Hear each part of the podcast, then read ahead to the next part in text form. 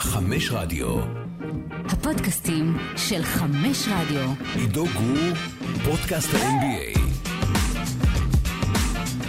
יום ראשון, ה-17 ביולי, שעת ערב די מאוחרת, ואנחנו כאן לעוד פודקאסט NBA, והפעם עם uh, תושב חוזר מניו יורק, יואב מודעי, מה העניינים? כיף להיות פה, מרגיש כמו איזה רכש כזה שהביאו בפרי אג'נסי, אבל חוזה לשלושה חודשים, ודי, בינתיים אני פה אבל. מה זאת אומרת? הבאתם אותי בתור רכש, חזרתי הביתה, שלושה חודשים, חוזר לניו יורק, בינתיים אבל... הבאנו אותך בתור רכש למה אבל? אתה ב off season, אין, לא משחקים עכשיו. אה. חזרת הביתה. אני פה לדרוליג. אתה פה לדרוליג. יפה, כן, ה-Drew League אה, בכותרות, אחרי הופעה של לברון ג'יימס, אה, ונדבר על זה גם, קצת בהמשך, אבל יש הרבה דברים לשוחח עליהם, ורק נגיד שיואב הציל אתכם מעוד מונולוג אישי שלי, כי לא עבדו לנו כל כך התיאומים, ויואב ספציפית חזר לערוץ היום בשעה טובה, אחרי שהיה בחופש, אה, מאז שחזר מהעבודה הקשה שלו בארצות הברית. כן, מי שרואה אותי בחדר החדשות פתאום מסקר אה, אליפות אירופה לנוער, עתודה, כדוריד, מרתון, אה, זאת העבודה כרגע, עושה את זה באהבה, כמו תמיד. זה לא, לא בטעות, זה אני. אז בגדול מה שקורה כאן זה שהוא באמצע משמרת עכשיו באתר, ואני פשוט אה, שלקתי אותו עם אישור של אבי אטיאס, אה, מלך הטוויטר, אחד האנשים האהובים ברחבי תבל. אה, למרות שהוא רב עם אה, גארי ליניקר, אני חושב שהיה שם איזה משהו כזה, או שחקן אנגלי אחר. אה, בכל מקרה, יואב כאן, והוא איתנו לחצי שעה, ואחרי זה, אולי אני אדבר קצת לבד. עם מה אתה רוצה להתחיל, יואב? נ- נותן לך את הבמה לקבל אני- את ההחלטה. אתה יודע מה, באתי מניו יורק, אני גם לובש חולצה של הניקס, אפשר לתת כמה מילים על דונובל מיטשל, ואז נגיע לקווין דורנט? יאללה, בוא נתחיל עם הניקס. כרגע, אז באמת אה, שני השמות הגדולים שתוקעים את השוק, דונובל מיטשל וקווין דורנט, שניהם אה, אה, מקום מגוריי, כרגע ניו יורק. נתחיל עם דונובל מיטשל, שבדרך החוצה, אנחנו יודעים שיוטה כבר נפרדה אה, מרודי גובר, קיבלה אה, חמש בחירות אה, סיבוב ראשון. אה, זה הולך לכיוון של rebuild, ראינו את זה, זה היה באוויר, ודני איינג' יודע מה הוא עושה, ועכשיו השאלה זה מה וכמה הערך של אה, דונובן מיטשל, מה הניקס ישימו עליו, אנחנו יודעים שכרגע, על פי הדיווחים, זה הם ומיאמי. אה, כרגע בתמונה, אם מיאמי זה אומר שטיילר הירו, כנראה אה, דנקן רובינסון יעשו את הדרך לכיוון השני. אם זה הניקס, אז זה גם בחירות אה, סיבוב ראשון. אם אני לא טועה, יש שבע בחירות כאלה שהניקס יכולים להעביר. שמונה, שמונה בחירות. אז, ו... ארבע שלהן. זאת אומרת, ארבע בחירות שלהן בדרפטים הקרובים, ועוד ארבע שהן מן הנמנע... קיבלו בכל מיני טריידים, שתיים עם דאלאס, יש שם עוד אחת עם וושינגטון, ועוד אה, קבוצה שאני לא סגור כן, עליה. ולא מן הנמנע שפתאום כולן, אה, לפחות רוב הבחירות האלה, יעשו את הדרך ליוטה, שפתאום, אה, דיברנו על זה קודם כזה בעל פה, שיכול להיות שפתאום יוטה הופכת לאוקלהומה סיטי 2, שדני איינג' עושה סאם פרסטי ומשחק 2K במציאות ויקבל ים בחירות. אז יכול להיות שהניקס יעשו את זה, זה אומר שהם יוותרו לגמרי אה, על העתיד שלהם. אה, לא, אני לא יודע כמה זה לוותר על העתיד שלך כשדונובל מיטשל בסך הכל בן 25, כן. וג'לן ברנסון בן לא, 25. זה, הכוונה זה לוותר על העתיד בדראפט, וזה לשים את כל הז'יטונים, כל הז'יטונים העתידיים שלך בסגל הקיים, שזה אומר צ'לן ברונסון, דונלד מיטשל, שעכשיו הם אמורים באמת לתת את הקפיצה, ארג'יי בארט, שנתון 2000, אה, רנדל קצת יותר מבוגר, מיטשל רובינסון גם, שנתון 98, וביחד עם עוד חבר'ה צעירים, טובים, טופין, קוויקלי, קוונטין גריימס, שהוא אחד השחקנים המעניינים לצפייה. ב- בליגת הקיץ, שאגב, אוטוטו, בטח תשמעו את זה כבר אחרי, ב-10 יש פורטלנד ניקס, גמר לא, זה ליגת עוד 40 דקות. כן, גמר ליגת הקיץ, יכול להיות ש... שהתואר, תואר, התואר, תואר כלשהו סוף סוף יעשה דרכו לתפוח הגדול, אה, והאוהדים רוצים לראות את מיטשל אה, בניו יורק, אני באופן אישי רוצה לראות אותו שם, ואם הוא יגיע והכל יתחבר, תשמע, לא רואה את זה מגיע לאליפות, לא רואה את זה מגיע לאליפות. לא, איזה אליפות, אני לא בטוח שזה מגיע לפלייאוף לא, כרגע. לא, לא, דונובן מיטשל מגיע עם ג'יילן ברונסון, אני חושב שזה כן פלייאוף, אבל ביום בהיר מאוד מאוד מאוד מאוד, אז זה גמר מזרח style אטלנטה, ביום בהיר, עוד פעם. מה? אתה. חושב שביום בהיר הקבוצה הזאת יכולה לעשות גמר מזרח? כמו שאטלנטה עשתה אז, שאתה נהנה פה מ... אה, זה היה בתקופה אחרת לגמרי, המזרח היה חלש, לברון שלט בו, לא היו הרבה סופרסטארים, עכשיו אנחנו מדברים לא, על כמה קבוצות עמוקות, חזקות. עכשיו, לפני... אה, אטלנטה של טרי יאנג, כן. לא אטלנטה של שוב, אני לא 2015. אשים על זה את הכסף שלי, אבל... של ג'ף טיג ואורפורד? וקארול. מה התקרה של. קבוצה כזאת? אז אוקיי, אנחנו נהנה במדיסון סקוויר גארדן, ואני אה, אקפוץ שם עם העיתונאים, ויהיה נחמד והכל, וראיונות, אתה יודע, עם חיוך ולא... אז תראה, תראה, יש פה כמה, כמה אלמנטים שצריכים לדבר עליהם. קודם כל, במה זה עוזר לקבוצה הזאת, זה ניו יורק, אוקיי? ובניגוד לקבוצות אחרות שבהן המנטרה של או שאתה בקצה של הסוף, או שאתה בקצה של ההתחלה, ואין לך מה להיות באמצע. במקרה הזה, הניקס, אנחנו ראינו מה עונה אחת מוצלחת, שדיברת על העונה של אטלנטה, בגמר המזרח, אז באותה עונה היא ניצחה את ניו יורק בסיבוב הראשון של הפלייאוף, כשלניקס היה יתרון ביתיות. זאת אומרת, הם סיימו מקום רביעי, אחרי שנים מאוד קשות, והטירוף מסביב לקבוצה בעיר, אה, הוא עושה טוב לליגה, הוא עושה טוב לעניין. מסביב ל-NBA, הוא עושה טוב לעיר ניו יורק, העיר ניו יורק צריכה את הניקס חזקים, עם כל הכבוד לברוקלין, ראינו גם בשנים הטובות שלהם, אה, עוד לפני זה עם קווין גרנט שעבר לשם, שזה לא באמת יצטרך להתרומם מבחינת הקהל וכולי. אז יש חשיבות מסוימת לזה שהניקס יהיו טובים. העניין הוא שאני לא חושב שהם יהיו טובים, יחד עם דונובל מיטשל, לא ברמה שלוקחת אותם מעל כמה קבוצות. עכשיו, בוא נסכים, שבמזרח יש לנו שלוש קבוצות שהן מעל לכולן כרגע, ואנחנו מדברים לא רק על העונה שעברה, אלא על המהלכים שנעשו בקיץ הזה. בוסטון, מילווקי, פילדלפיה. מקום רביעי, מיאמי. מיאמי. לא, אה, מיאמי כרגע פחות מרשימה מהשלוש האחרות, אבל עדיין, היא שם, היא רביעית. אז את הארבע האלה, אני לא רואה סרט בעולם הזה שעוזר לניקס לטפס שוב לא לאזור יהיה מקום רביעי. לא יהיה... מעבר לזה, טורונטו, קבוצה הרבה יותר טובה מהניקס, לא משנה אם מיטשל יצטרף או לא. אה, קליבלנד בעיניי יותר טובה. וכאן אתה יכול להתחיל להתווכח, זאת אומרת, גם אטלנטה, על פניו יותר טובה, בטח עם החיזוק של דז'ונטה מארי. בין אם דורנט וקיירי עוזבים, בין אם הם נשארים, כי מן הסתם הערך שלהם ענק, אז יש לך את ברוקלין שגם אמורה להיות... בסדר, ברוקלין כרגע זה בסימן שאלה, אבל נגיע לברוקלין, ואתה צודק. בכל מקרה, אם דורנט וקיירי נשארים ומשחקים ואין בעיות, למרות שקשה להאמין שזה יכול לקרות, עדיין זה שם את הניקס במקרה הטוב ב play-in. וזה עוד בלי שציינתי קבוצות אחרות שנמצאות בעלייה במזרח. אה, וושינגטון, נגיד, למרות שאני לא באמת מאמין בזה, אבל יחד עם זאת, זאת אומרת, גם אם זה לוקח את הניקס למקום סביר, זה לא עוזר להם לעשות סיבוב ראשון בפלייאוף, זה כן יכניס קצת אייפ. הבעיה היא, והסיבה שאני חושב שזה לא עושה אותם יותר טובים, זה קודם כל יש לך קו אחורי נמוך. חלש. נמוך, לא פיזי, בעייתי מאוד הגנתית.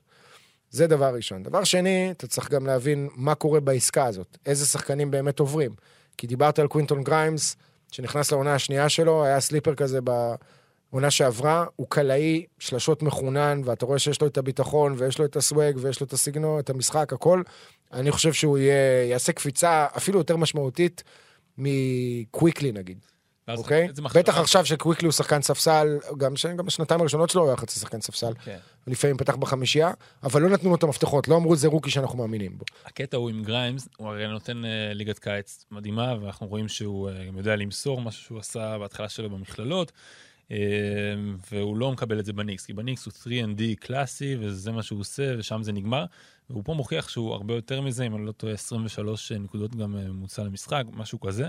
אז- ואז אני כזה חשבתי על זה עם עצמי, האם זה טוב לניקס שהוא בעצם טוב בליגת הקיץ הזאת, או שאולי היה עדיף שזה בכלל לא היה קורה, ואז הוא כזה, אתה יודע, היו מחביאים אותו כזה, ואז פתאום הוא כזה היה מתפוצץ בעונה הבאה עוד שנתיים, כי עכשיו, אחרי מה שהוא הציג פה בווגאס, לא רואה את יוטה עושה איזושהי עסקה כזאת, אה, בלי לרצות את גריימס, ואז מצד שני, כאילו, זה עוד ערך לניקס, אז שאלה אם זה טוב שהוא עשה את ליגת הקיץ הזאת, או... קודם כל זה טוב בשבילו. דבר שני, בשביל הניקס, זה לא שלב שאתה מסתכל על קוונטין גריימס ואתה אומר לעצמך, הוא שחקן טוב שיכול להיות שחקן גדול. הוא לא יכול להיות שחקן גדול, ככה זה נראה עכשיו, יכול להיות, זאת אומרת, ראינו הפתעות. אוקיי? וראינו בחירות, אה, ה-MVP של הליגה בשנתיים האחרונות הוא בחירה מספר 41, וג'ימי באטלר הוא בחירה 30, ואייזיה תומאס אה, שהיה All-Star היה בחירה 60.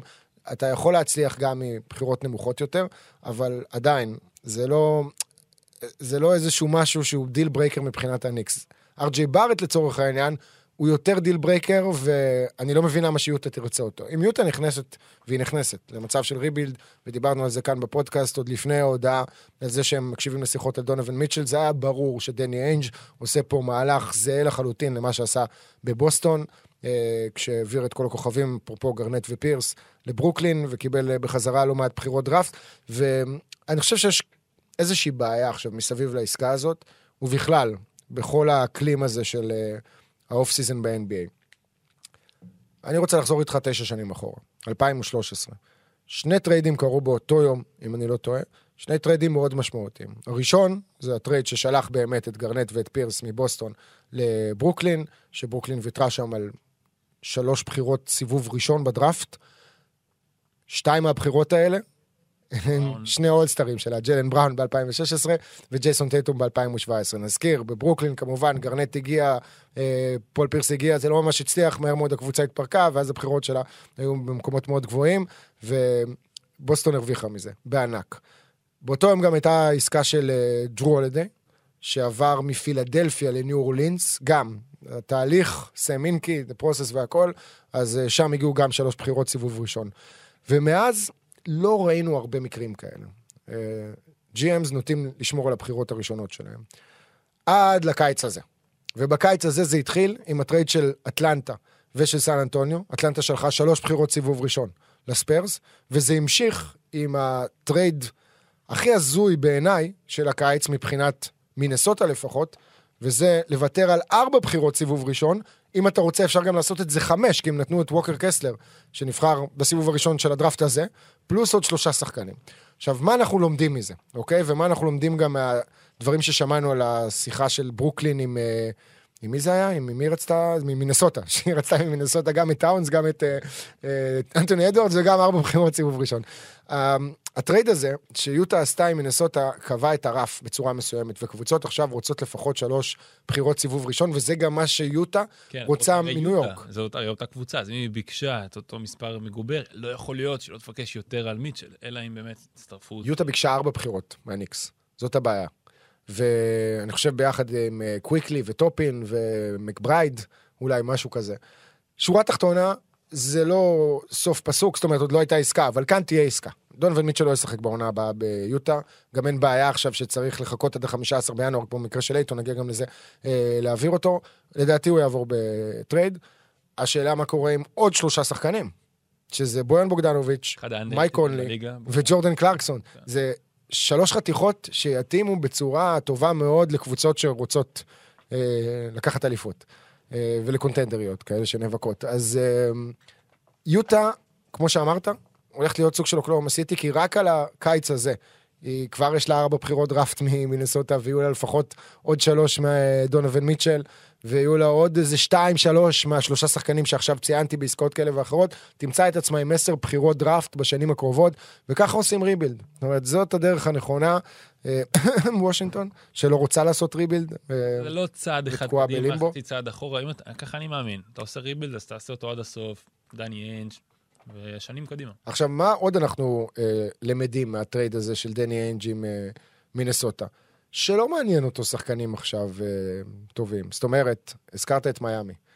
דנקן רובינסון, ששוב אנחנו אה, מגלים שחוזה גדול לקלעי, לא מצדיק את עצמו, זה כאילו דוויס ברטנס all over again. אה, שני שחקנים שברטנס קיבל חוזה 80 מיליון דולר לחמש שנים, 16 לעונה, דנקן רובינסון קיבל 90 לחמש שנים, אה, שזה 18 לעונה גם, נכון? החשבון שלי כן, בסדר? בדיוק 18 לעונה, וטיילר הירו. עכשיו, טיילר הירו זה שחקן שאני חושב שבצורה מסוימת, הוא טיפה underrated. תשמע, השאלה לגבי הירו, וגם דיברתי על זה עם כל מיני אוהדי יוטה, אוקיי, אז בוא נגיד והוא עובר בעסקה דונובן מיטשל. אז מיטשל ראינו, אוקיי, זה לא הספיק לאליפות, אולי זה יספיק בעתיד עם איזושהי קבוצה, אבל הוא מסוגל, לפחות ברמת האופי, במנהיגות, הוא יכול להיות האלפא. אה, שוב, לפחות אה, לסחוב קבוצה על הגב, לפלייאוף, אה, לתת הצגות, אבל מה אם, האם אירו כזה? האם טיילר אירו מסוגל להיות מספר אחת, אפילו מספר שתיים בקבוצה שרצה באמת רחוק? אני לא יודע, כרגע אבל זה לא באמת משנה, כי הם פשוט צריכים את החתיכה הזאת הצעירה, עם הפוטנציאל, השחקן השישי של העונה, אבל מה התקרה של טיילר הירו? התקרה שלו יכולה להיות מאוד גבוהה. טיילר הירו תוך 3-4 שנים יכול להיות סטאר בליגה הזאת, אולד סטאר בליגה הזאת, לא פחות. יש לו אה, סגנון משחק מלהיב, הוא מבין את המשחק, הוא קורא את המשחק, אתה רוצה להאמין שזה רק ילך וישתפר. והדרך שלו לייצר לעצמו נקודות, באמת שחקן שמצד אחד יכול להגיע גבוה מאוד, ומצד שני גם יכול למצוא את עצמו בעמדה הזאת של שחקן שישי כמו שהיה השנה במיאמי, סטיילו וויליאמס, נגיד כזה. שחקן שזוכה כמה פעמים בתואר הזה. אה, יש פה, יש פה כאילו איזשהו range כזה בין היכולות שלו, או בין הפוטנציאל שלו, ועד כמה הוא יכול לממש אותו, אבל בשורה התחתונה זה לא מתכתב עם דני איינג' והדרישות שלו, ובגלל זה אני לא רואה עסקה כזאת מתרחשת עם מיאמי. אתה מסתכל על הבחירות של מיאמי, אז uh, בשנה הבאה, ב-23 וב-24, יש לה את הבחירות סיבוב ראשון של עצמה, אבל זה בחירות שלא יהיו בחירות לוטרי מן הסתם, אלא בחירות 20 ומעלה, וב-2025 יש לה את הבחירה של עצמה בלוטרי, אה, או 15-30 אה, היא נותנת לאוקלהומה סיטי. זאת אומרת, אין לה פה יותר מדי מה לתת. אם היא תישאר קבוצה טובה גם בשנים הקרובות, אז הבחירה שלה ב-2025 תעבור לאוקלהומה סיטי, כי היא לא תהיה בלוטרי. אז ב-27, 28, 29 יש לה בחירות שלה, סיבוב ראשון. אני לא חושב שזה הימור שדני איינג' ייקח, למרות שאתה לא יודע מה קורה ב-NBA, כי תראה את יוטה. יוטה לפני שנתיים הייתה, מה זה לפני שנתיים? לפני שנה היא סיימה אחרי שהפסידה בגמר מערב לקליפרס, והייתה קבוצה עם המאזן הכי טוב בליגה, עם שיא ניצחונות של ה franchise, היא הייתה בנויה מצוינת, ברגע שקונלי הצטרף, הרגשנו שזאת חתיכה שיכולה לקחת את הקבוצה הזאת באמת לאליפות, ואז הבנו שרודי גובר בפלייאוף, כולם חושפים אותו במערומיו. אמ, זה לא, זה לא, לא מתאים לקונספט של דני איינג'. לא לקחת שחקן כמו אר ג'יי בארט מהניקס, שלדעתי הוא לא deal breaker, אני אם הייתי דני איינג' לא הייתי רוצה אותו בכלל בעסקה הזאת. כבר דיברנו על זה בתחילת העונה, זה שאני טוען שהוא אולסטאר אה, עתידי, אתה אמרת שלא, זה משהו... תראה, הוא borderline אולסטאר, גם רנדל היה אולסטאר עונה אחת. הוא יהיה borderline אולסטאר. לא, אני לא חושב שזה אבל יהיה ברמת הרנדל של הפעם אחת, one season. אני לא רואה את זה קורה יותר מפעם, פעמיים, גג. בלחץ הוא יהיה אולסטאר, פעמיים. בזכות ההגנה הוא יהיה קבוע, אבל שוב, נחכה ונראה. אה, ולגבי הירו, תראה, יש את הצד ההגנתי שהוא קצת בעייתי, אבל עוד פעם, אם הוא ביוטה, שמע, הסיכוי לא רע, גם אם זה לא יקרה, אבל הוא יותר קרוב לאולסטאר ביוטה מאשר שחקן שישי, הוא, הוא יפתח שם, אם הוא קלע 20 פלוס מהספסל במיאמי, הוא, מה, מה הוא יהיה ביוטה? 25? 24? כאילו זה כבר מתקרב לאולסטאר. זה לא משנה, כי יוטה רוצה להפסיד, ועם הצעדים שהיא עושה, היא הולכת להיות הקבוצה הכי חלשה ב-NBA, חלשה בצורה קיצונית, זאת אומרת, מי הולך לקלוע שם נקודות? כרגע השחקן הכי טוב שלה זה מליק ביזלי, ופטריק בברלי, כן. השני אחריו, מבחינת לשים את הכדור בסל, וזה לא, לא מבשר טובות.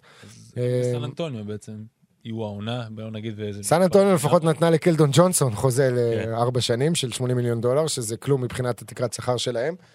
והוא יהיה, בוא נגיד, אה, בחירה גבוהה? בפנטזי? נראה לי שכן. זאת אומרת גבוהה, מה זה גבוהה? בחירה טופ אה, 60-70, מהמם. משהו כזה.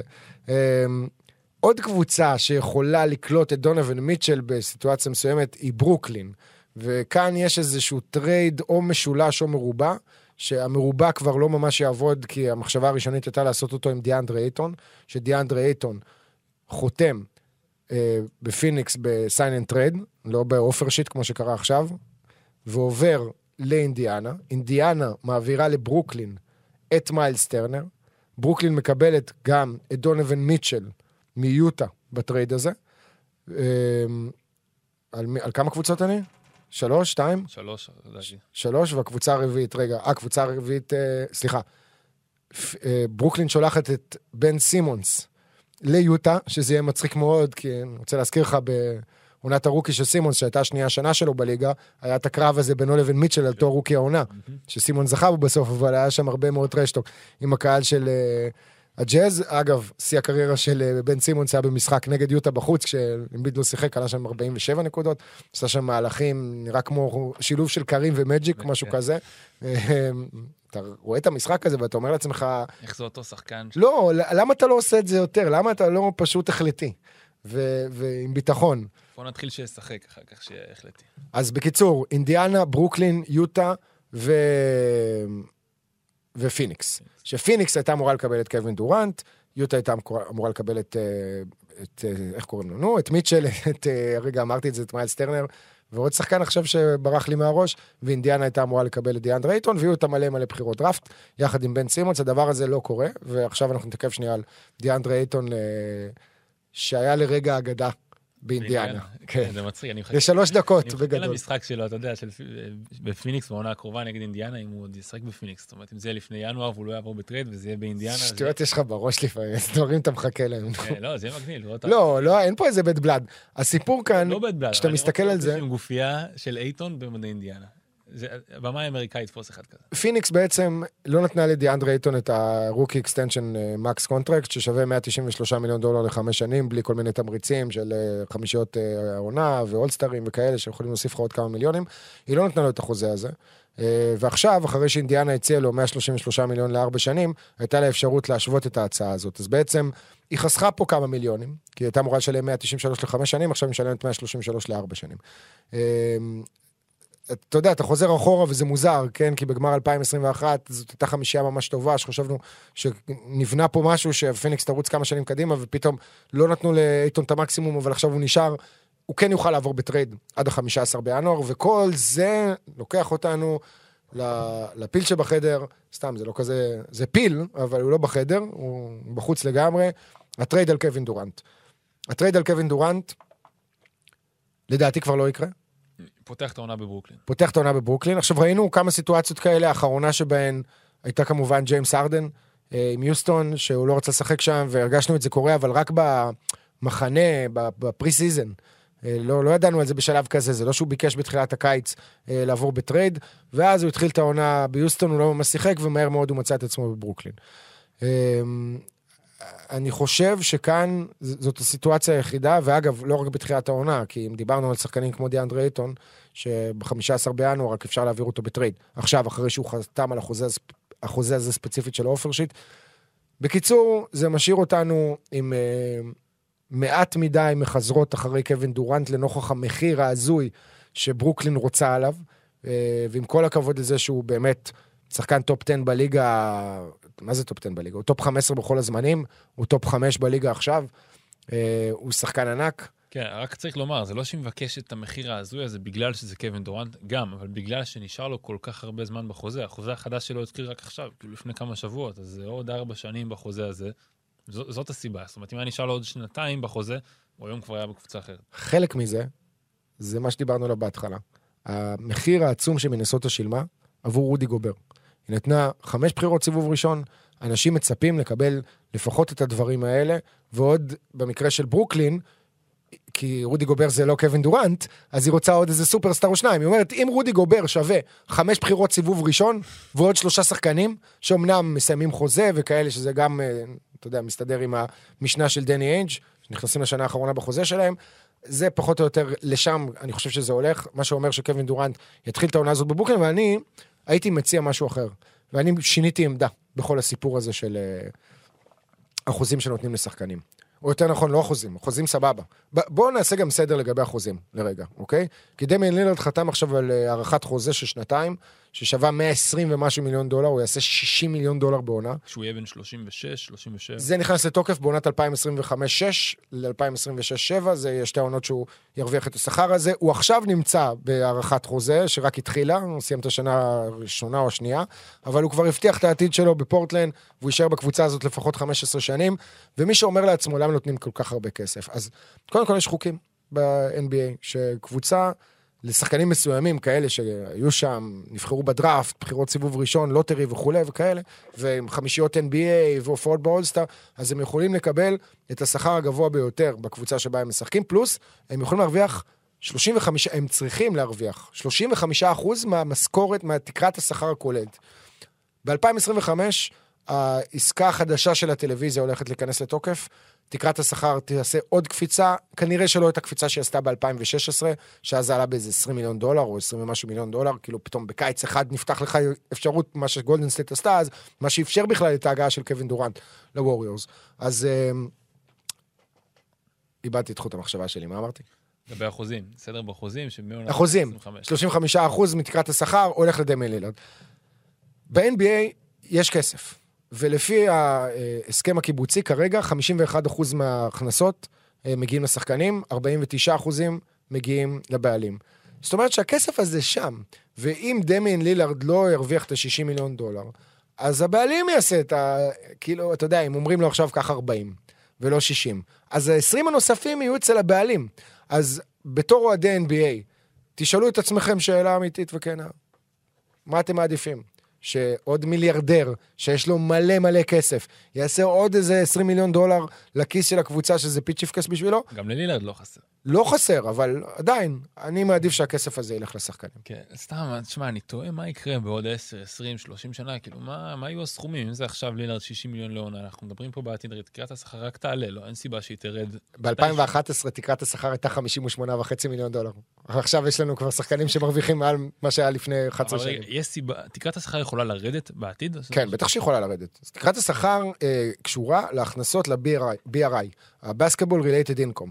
עכשיו, בשנים מסוימות, איכשהו ב-NBA, שרדו את uh, תקופת הקורונה, והצליחו לצאת מזה גם בגלל שיש להם מפרסמים מאוד מאוד חזקים, עם מערכות יחסים שהן uh, מערכות יחסים ארוכות כבר.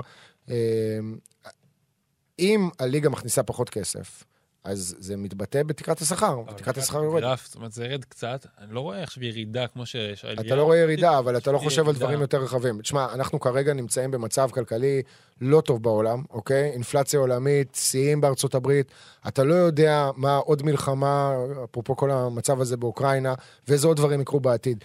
אה, יכולים אה, לקרות שינויים, משברים, שהם לאו דווקא כלכליים, אבל ההשלכות שלהם הן כלכליות, אה, וגם משברים כלכליים, שהולכים לטרוף את כל הקלפים.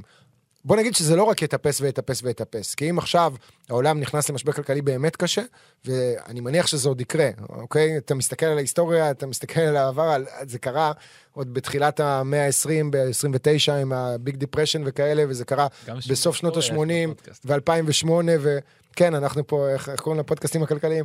בקיצור, זה משהו שמתישהו יקרה, מתישהו תקרת השכר תרד, היא לא יכולה להמשיך לטפס ולטפס ולטפס, אה, וזו תגובה למה שקורה בעולם, אבל הסכומים האלה, הם מגיעים לשחקנים, כי זה מה שהליגה מכניסה. הליגה דיווחה השנה על הכנסות של 9 מיליארד, מיליארד דולר. אה, אז שהכסף ילך לשחקנים. לא יודע איך הגעתי לסיפור הזה של לילארד ושל החוזה הזה. דבר קצת כדורסל, יותר מדי סכומים, יותר מדי כלכלה. האמת שאני מאוד, אני חייב להגיד לך, אני מאוד אוהב את התקופה הזאת בשנה. זאת אומרת, זו תקופה שאני מתחיל לאהוב אותה אפילו טיפה יותר מאשר את העונה עצמה. אבל מה זה את העונה עצמה? אני מדבר פה על שבועיים. על השבועיים האלה הראשונים של חודש יולי, אחרי הדראפט, שהתחיל הפרי אג'נסי, שמתחיל הסאמר ליג עוד רגע, וכבר יש סאמר ליג, וכל ה-GMs נפגשים בווגאס, וכל מיני שטויות קורות, וכל מיני סיפורים יוצאים, אה, גם של עיתונאים, תקשורת וכולי. אה, זה פשוט מכניס אותך לעומק של. העסק המורכב הזה, של תקרת השכר, של הגבלות מסוימות שיש, כמו עכשיו נגיד הסיפור הזה שאני לא ידעתי את זה לפני, שאתה לא יכול להחזיק שני שחקנים שיש להם rookie extension contract, אבל הם מקבוצה אחרת. זאת אומרת, נגיד אייטון וסימונס לא יכולים לשחק יחד בברוקלין. אז זה כיף, זה כיף לראות את הדברים האלה, זה כיף להבין את זה לעומק. אני חייב להגיד לך שה... עקב אכילס שלי, אני חושב, בסיקור ה-NBA, זה באמת להבין את כל זה לעומק. כן. ו... רוב האנשים, שמע, כמעט כל האנשים שגם מקשיבים לנו, אוהבים NBA, אוהבים כדורסל, אוהבים לשחק, הכל, עקב אכילס שלהם, והם יודו בזה, זה זה, זה הדברים האלה. אז בדיוק בשביל אה, גם אה, לסדר את העניין הזה, אני אקליט אה, ממש בקרוב, לא יודע להתחייב עדיין, שבוע, שבועיים, אבל פודקאסט עם סאמר ג'אסר, מהמילווקי בקס, שיסביר לנו באמת מה כל הדברים האלה אומרים ברמה העסקית של ה-NBA. יש, אתה יודע, דברים שאני יכול להסביר, סתם כל מיני דברים כמו נגיד protected, אוקיי? יש לך בחירת top 10 protected, מה זה אומר? אתה יודע להגיד? כן. מה? שזה לא יכול להיות בעשר בחירות הראשונות, ואז מבחירה 11 והלאה, כן. אז אתה מקבל אותה. בדיוק. גם שם זה מתחיל להיות מסובך, כי אז זה protected, ואז יש לך גם protected לעונה אחרי זה, אבל protection שונה. זאת אומרת, כל ה protection זה גם זה. מס המותרות. עכשיו, שתבין שאני כאילו הייתי באשליה בשנים האחרונות. אני הייתי בטוח שעל אה, כל דולר שאתה חורג, אתה משלם דולר נוסף. ומסתבר שהחוק הזה כבר השתנה, ויש לך תוספת יחסית אה, של כמה כסף חרגת מתקרת השכר. נגיד, אם אתה חורג מעל 20 מיליון דולר, אז אתה מתחיל לשלם לא דולר על כל דולר שאתה חורג, 3.75 סנט. 3 דולר 75 סנט. זאת אומרת, גולדן סטייט עכשיו הייתה הקבוצה היקרה בהיסטוריה של הליגה. למה? כי היא חרגה וחרגה וחרגה והייתה צריכה לשלם הרבה יותר מאות דולר לשחקן. קיצור, הדברים האלה מעניינים. זה, זה עוזר לך להבין את הראש של ה general manager, רק- ואני מנסה לכוון אותך לשם, בוא, בוא, ו- כאילו, כן. ספר לכולם. כן. אני אומר לך, תיכנס לאיזה תפקיד עידו בקבוצה. אומר, עידו מפנטז עליי בתור איזה general manager בליגה, אז אם זה יקרה, תזכרו את הפודקאסט הזה, שהיה בו שיעור היסטוריה, ושם עידו דחף אותי. אבל באותו פודקאסט, בחיאת עברית פשוטה, ואם זה יצליח, כמה שיותר פשוט, לפשט את העניין הזה, כי הוא מורכב, אי אפשר להגיד שלא, ואם הוא באמת תצליחו לפשט אותו, שניכם, אז אומר לך כבר ועכשיו, אחד הפודקאסטים המצליחים ש... שהיו בישראל... אה, לא, תשמע, לא. לא כולם אוהבים באמת לצלול לזה, כן? יש אה, את הקטע של הפלאשיות של ה-NBA, שרוב האנשים מתעניינים בזה, וברגע אחד- שאתה מגיע למספרים... כל אחד אבל יש את הרגע הזה של, שהוא אומר לעצמו, טוב, עכשיו אני רוצה להבין, עכשיו אני רוצה לקרוא. אז אם תצליחו בפודקאסט פשוט, לא יותר מדי ארוך, שהמוח של אף אחד לא יתפוצץ, יאללה, נו, זה יכול... בוא נגיד שאחרי הפודקאסט בוודאות אתם תדעו מה זה bird rights, הופה. אוקיי? זה מושג שמשתמשים בו כמובן בהקשר של הארי ברד, שנבחר בדראפט, החליט להמשיך לשחק בקולג', חזר רק אחרי זה, ולא משנה, יש שם כל מיני עניינים על תמריצים להשאיר שחקן שנבחר על ידך בדראפט וכולי. אה, טוב, מה... עוד משהו שאתה רוצה לדבר, או שאתה מסתכל על השעון? לא. לא, לא, אני מסתכל קצת על הקבוצות, על כי איזושהי... אתה כבר, כאילו, אישרו לך חצי שעה, ונראה לי עברנו חצי שעה, לא? כן, תשמע, אתה- מה יותר מעניין אותי, לדבר NBA או להמשיך אה, בטריאטלון או מה שלא קורה באליפות האתלטיקה עם כל... בוא נדבר על, אה, הדרוליג. תשמע, קודם כל, איזה מגניב זה לראות שחקן כמו לברון, באמת, אחד הספורטאים הגדולים אי פעם, נמצא בתוך אה, אולם, לא יודע איפה הם בדיוק שיחקו, אבל זה היה נראה כמו אולם תיכון כזה, בטוח. אה, אולם קטן, כל הטלפונים בחוץ, כולם מצלמים אותו, זה פשוט נראה כמו הסרטונים האלה שרואים ביוטיוב שמחפשים אה, מיקסטייפים של שחקנים בהייסקול, כזה, רק שפתאום לברון ג'יימס, בעוד אותו גיל 38 עם הכל, משחק שם. אז זה היה מגניב מאוד. לראות אותו 42 נקודות, אה, איזה כיף גם לחבר'ה החובבנים. היו מקצוענים שהיו שם, דה רוזן כאלה, אבל חבר'ה חובבנים, כמוני כמוך, פתאום באים, הולכים לשם, שומרים על לברון. מה זה, שאם זה אני שם, שיטביע עליי, שיכניס אותי לפוסטר, כמה שיותר פוסטרים שיכניס, שיהיה לי ככה בחדר, אתה יודע, שורה של הכל שם לברון מטביע עליי. טוב, אז בוא, בוא נשתמש בדברים האלה עם לברון עכשיו, בדרוליג, כדי באמת לחשוף קצת אנשים לסיפור הזה. אז אה, זאת אה, ליגת פרו-AM. מה זה אומר פרו-AM? זה אומר שזה ליגה שמשחקים בה גם מקצוענים וגם חובבנים. ליגה שהוקמה כבר בתחילת שנות ה-70, כמו שאמרת, משחקים כל קיץ ב-LA. אגב, אם אתה מעוניין אה, לדעת איפה זה קורה, אז זה ב Magnet High School, זה. ב East 120 Street בווילוברוק, תרשום לעצמך לפעם הבאה. שחקנים גדולים ששיחקו שם בעבר, שחקני NBA כאילו, אתה יודע, קריס פול היה שם, פול פירס שיחק שם, נייט רובינסון מיודענו. לברון בעצמו ב-2001. לברון ב-2011, אז היה בשביתה, היה lockout, לא היה להם כל כך... אה, הם ידעו שהם לא הולכים להתחיל לשחק כדורסל כנראה בספטמבר, ב- בסוף ספטמבר במחנות אה, קדם עונה. טריי יאנג, אגב, צייץ והתלהב שראה את לברון ואמר שגם הוא צריך לחזור לשם, הוא היה שם גם לפני כמה שנים. אבל אני חושב שהשאלה הכי קייל קוזמה שיחק שם, עידו, אני חושב שהשאלה הכי ודמאר דרוזן שמגיע כמעט תמיד, קובי בריינט שיחק שם. כן. קובי בריינט קלע שם סל על ה buzzer שניצח משחק. קיירי ארווינג היה אמור לשחק הלילה. קיירי ארווין זה סיפור ענק, כשהיה אמור לשחק הוא פשוט לא הגיע בלי להודיע לאף אחד. מדהים. כזה קיירי. אפילו לדרו ליג הוא מצליח להבריז, זה קלאסי. אבל השאלה הכי פופולרית הייתה למה לברון הלך אה, לדרו ליג, אז אלא אם אני פספסתי את זה, ולא נראה לי שפספסתי, הוא לא בא וה- והסביר למה הוא הלך. זה פשוט אה, השערות של כולנו, זה לפחות מה שאני אמרתי למי ששאל אותי, אז אני מניח שזה, א', כי הוא התגעגע, הוא לא היה בפלייאוף, אה, לא שחק הרבה זמן, זה נראה לי קצת אחד. לשמור על כושר, אה, אולי משהו עם דרוזן, שגם על זה דיברנו קודם, של כזה להכניס לווסטברוק, לשחק ביחד עם דרוזן. יש לך אבל תשובה של למ- למה לברון עשה את זה? כי בא לו. יכול- למרות שהוא יכול להיפצע. כי בא לו, כי הוא הבין בדיוק מה יקרה כשהוא יגיע. ואני לפעמים, לפעמים, בא לי לצייץ איזה משהו עכשיו שיעשה רעש. סתם, כי משעמם לי, ובא לי. אמ, שיאמם ללברון, זה כל הסיפור. שיאמם לברון, הוא רוצה לשחק קצת כדורסל, הוא יודע שהרגעים האלה הם אייקונים, בטח באקלים הנוכחי. אתה יודע, אני, כשאני מסתכל על הרגע הכי גדול ב-20 שנה האחרונות שאני זוכר שדומה לזה, זה קווין דורנט בראקר פארק. זה היה לפני כמה? 6-7 שנים, משהו כזה? עוד לפני שהוא עבר, לא, אפילו ראיתי קודם את טיפה האיילייט, לפני. שישבתי קודם ושממתי מהאתלטיקה. ומה שזה מזכיר לך כשאתה רואה את זה, וזה מדהים, כי זה באתר של ה-NBA, וזה במלא לינקים של אה, אה, סטרימינג ודברים מהסוג הזה, וזה לוקח אותך לכל מיני סרטים, נגיד הסצנת גילוי של בואו קרוז. באסל, שאדם סנדלר בא לאיזה, שם זה היה אחד על אחד, כן? זה לא היה חמש על חמש, אבל אירוע כזה שכולם מסביבו וכולם שולפים את הטלפונים, וזה נראה כאילו סצנה מסרט. כל הסיפור הזה של הדרוליג. הדבר הגדול מבחינתי זה כמו שאתה ציינת, אה, ממש אה, בתחילת דבריך, האפשרות של שחקנים חובבנים, שחלקם סיימו את המשמרת שלהם במקדונלדס ובבסט ביי, ואתה יודע, עושים עבודות.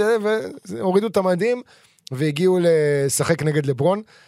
שמע, זה, זה מדהים, זה מדהים, ויש שם את ההוא שכאילו קיבל את התמונה הוויראלית הזאת של ככה זה מרגיש שלברון ג'יימס שומר עליך. אה, שמע, הוא צייץ, קודם כל הוא, חזק בטוויטר עכשיו, ב-24 שעות האחרונות, והוא צייץ שעל כל נקודה שהוא קלע, אני קלעתי נקודה. הפסדנו לקבוצה עם לברון ג'יימס ודמר דה רוזן בשתיים הפרש. כאילו, אני בשבילי זה ניצחון היום. לברון עשה 42, 16, ריב... 16 ריבאונדים, מי שגנב את ההצגה אחרי הוא מלאקי פלין, מטורונטו, שבא ודפק 73 נקודות שם במשחק אחר. אמ, אנחנו זוכרים שפייטון פריצ'ארד שנה הוא שעברה, עשה פייטון פריצ'ארד. ב Pro Am, כשהוא שיחק עם, עם ים הדר ב Summer League, הוא חתך אחרי המשחק הראשון, 92. הלך ועשה 92 נקודות. זה באמת אה, רגעים שאני אגיד לך מה, אתמול היה לי רגע, אה, כאילו לא, לא מתקרב, אבל כן גדול, כאילו כן מגניב, כן זה. אוקיי. שיחקתי בפיקאפ עם אה, כמה חבר'ה, שרובם שחקנים הרבה יותר טובים ממני, אבל הייתי, הצגתי בכבוד, בכבוד. ורגע השיא שלי מהאירוע הזה, זה מסירת אליופ, הופה. בערך מטר וחצי בתוך החצי, כן? לא מדבר איתך עכשיו על קרוב לסל. מסירת אליופ מושלמת לדנק שתי ידיים של דני. אה, היה פיקה ברמה. היה פיקה עם ברמה. טלפונים שלופים? יש לא, לא, לא, לא, לא, לא? לא, לא, לא, בלי אורחים, הכל סגור, בלי מצלמות, באים ומשחקים כדורסל. בשביל האהבה של המשחק. קודם כל, הדבר שאני הכי בהלם ממנו זה שהחזקת מגרש שלם. מה זה, תקשיב, אני מבוגר מכולם שם ב-20 שנה, לא פחות, וגם שיחקנו 4 על 4 על מגרש שלם. ותשמע, ברק שמיר, יש לו קרוסים, חבל לך על הזמן, כולו אתלט עם ריבועים בבטן, הדוגמן הזה, כל היום עובד ועובד ועובד. ממה שאלפרין עשה לו? התאושש, התאושש, כן, התאושש. אתמול נתן בראש, שיחק ברמה מאוד מאוד גבוהה, אבל באיזשהו שלב לקחתי אותו כמשימה פרטית. עכשיו, אני כאילו מיסטר דיפנס. אמ, ו... בוא נגיד שאתה משלם על זה בגיל הזה, אחרי זה שאתה חוזר הביתה. כן. עם כל מיני כאבי גב ושרירים דפוסים, אבל היו ארבעה פוזיישנים רצופים שהוא לא כלה סל. תשמע, אמ, החזקת מגרש שלם 4 על 4, אתה אומר נגד ברק שמיר ונגד דני אה, מיסטר 81. עזוב, היו שם, היו שם עוד. עוד שחקנים, עוד כמה חבר'ה טובים. גם זה מספיק כדי להתלהב, אבל אתה יכול... אה, היה כיף, היה כיף. טוב, לסיום, למרות שאני רואה שלא פה אה, זה, אתה לא פה? פה לא פה לא פה פה? אני לא- פה לא, שמע. איך זה תפס בארץ? אתה יודע שלא היה לי מושג. היא. אדירה הנונו הזאת. היא אדירה? היא אדירה. קודם כל אני בעדה. אה, אתה בעדה, אני בעדה, אבל אה, זה פשוט לא הגיע לניו יורק כל כך, ואז הגעתי לארץ ושמעתי את זה בכל מקום. אה, שאפו, שאפו. יש לנו עוד חמש דקות עד למשחק האליפות של הניקס, אה, תפוח הגדול על הרגליים. טוב, בוא נסגור את הסיפור הזה עם דברים שדריימון גרין אמר. מעכשיו אני הולך להשיק פינה חדשה בפודקאסט. אגב, אני חושב פה בראש על לעשות איזשהו משהו בגלל הבעיות, דיברתי איתך על זה אה, בשיחה פרטית. אני שוקל אולי לקראת העונה הבאה, לצאת למהלך. אני אקליט פודקאסט פעם בשבוע, שזה אני לבד מדבר, אוקיי? ואין בעיה של תיאומים וכאלה, ואני יכול לעשות את זה בשעות שאני נמצא כאן. ומעבר לזה, אני רוצה להפקיע את פודקאסט ה-NBA של ערוץ הספורט למגוון אנשים, כולל אותך, שאם אתם רוצים עכשיו להקליט פודקאסט, בין אם זה איתי או עם מישהו אחר, זה פודקאסט ה-NBA, כמו ששומעים בפתיח, של ערוץ הספורט, לא שלי פרטי. שמי שעושה, עושה. אם זה מסתדר, אתה יודע, אני אהיה בחו"ל קצת וכאלה, ג'ובה, אלפרין, גברי, אה, יש פה הרבה אנשים, דני לא כל כך עסוק וזה, נופל לו על השעות עם מגרש פתוח וכאלה, אבל אה, גם הייתי רוצה מאוד לשמוע אותו בפודקאסט. וגיל ברק כמובן. בקיצור, יש פה הרבה חבר'ה ש-NBA זה החיים שלהם, טלפז, למרות שהוא אה, קצת אה, באיזה פודקאסט מתחרה כביכול, או באמת שיש תחרות בפודקאסטים, אני לא מסתכל על זה ככה. אה, לא משנה. בקיצור, הפינה תהיה דברים שדריימון גרין אמר. עכשיו, אני מת על דריימון בעיקר כי הוא חושף אותנו. אתה יודע, הפודקאסט שלו, אוקיי? פודקאסט שנתן לי השראה גם בקטע של אפשר לדבר לבד עם עצמך. אז אה, זה הפך להיות משהו שהוא הוא, הוא חובה בשבילנו בעבודה. אתה מבין? זה כמו שאתה רואה ראיון, דבר- אתה צריך לדעת מה הוא אמר. כן. אז אני מקשיב לכל פודקאסט שלו, והוא גם עושה את זה בצורה מאוד מעניינת, ומדבר בטונים, ועולה ויורד, ושואל את עצמו, ועונה לעצמו. ו... הוא כבר, אבל הוא הולך עוד יותר להיות פרשן אש. כבר והולך להיות אז רגע, לדעתי. פרשן ברור, יש לו את זה, יש לו את הכריזמה, יש לו את, יש לו את כל מה שצריך, כן? אם קנדריק פרקינס עושה את זה, אז הוא יעשה את זה אה, אולי בכמה דרגות יותר טובות, הוא מדבר פתוח, יש לו, הוא לא סופר אף אחד ממטר, זה מה שאנשים אוהבים לשמוע. העניין הוא אחר. בדברים שדריימון גרין אמר, אנחנו נדבר על דברים טובים שהוא אמר ועל דברים הזויים שהוא אמר. ולפני שבוע וחצי, משהו כזה, אה, כשעוד הסיפור של דורנט היה בכותרות, הוא דיבר על זה שאומרים לקווין דורנט שהוא חלש, שהוא רוצה לעזוב, אבל זה, לא נתקעתי על זה, נתקעתי על ציטוט אחר שלו. הוא השווה שחקני NBA לעובדים באמזון, בטסלה, בגוגל, בכל המקומות האלה, והוא אמר, אני רואה הרבה עובדים שמקבלים חוזים, ואז מחליטים לעזוב לחברות אחרות, כי הם מקבלים הצעות הרבה יותר מפתות. ואנחנו אנשי עסקים, ואנחנו מקבלים את ההחלטות שלנו. קשה ל, אה, לכל הציבור, לקהל, להבין שאנחנו לא רק שחקני כדורסל, אנחנו היום אנשי עסקים. זה בסדר, הכל טוב ויפה.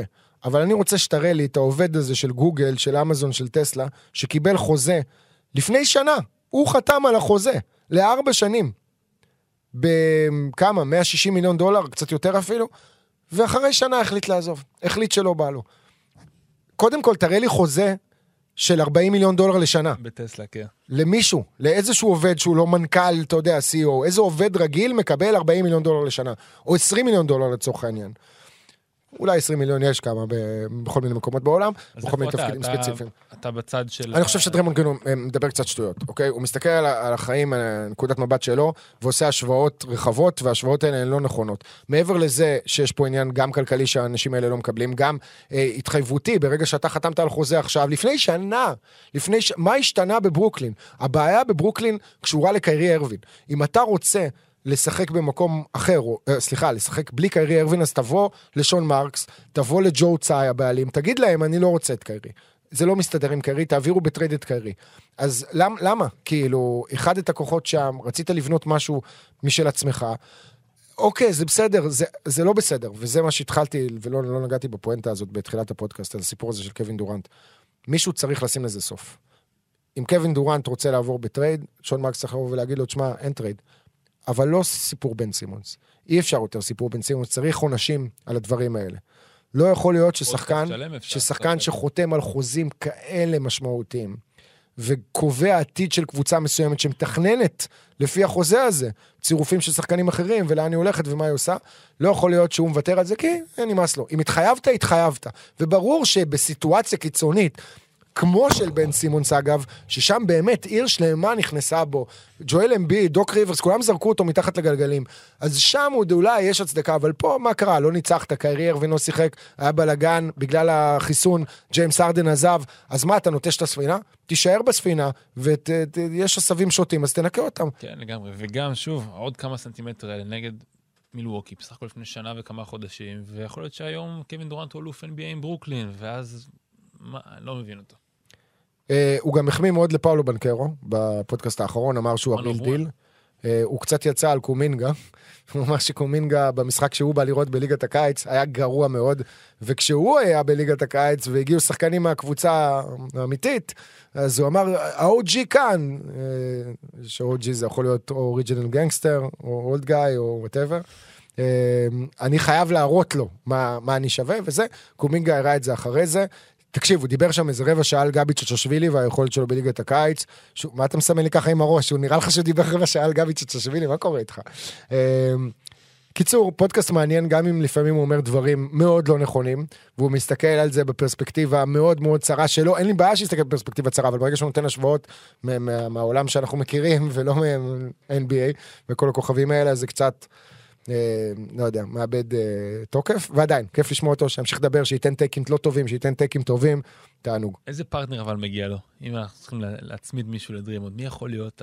איזה דואו מטורף יכול להיות לפודקאסטים? מתוך השחקנים בליגה עכשיו? כל, אחד, מישהו שלא חייב להיות איזה... ברקלי. ברקלי והוא.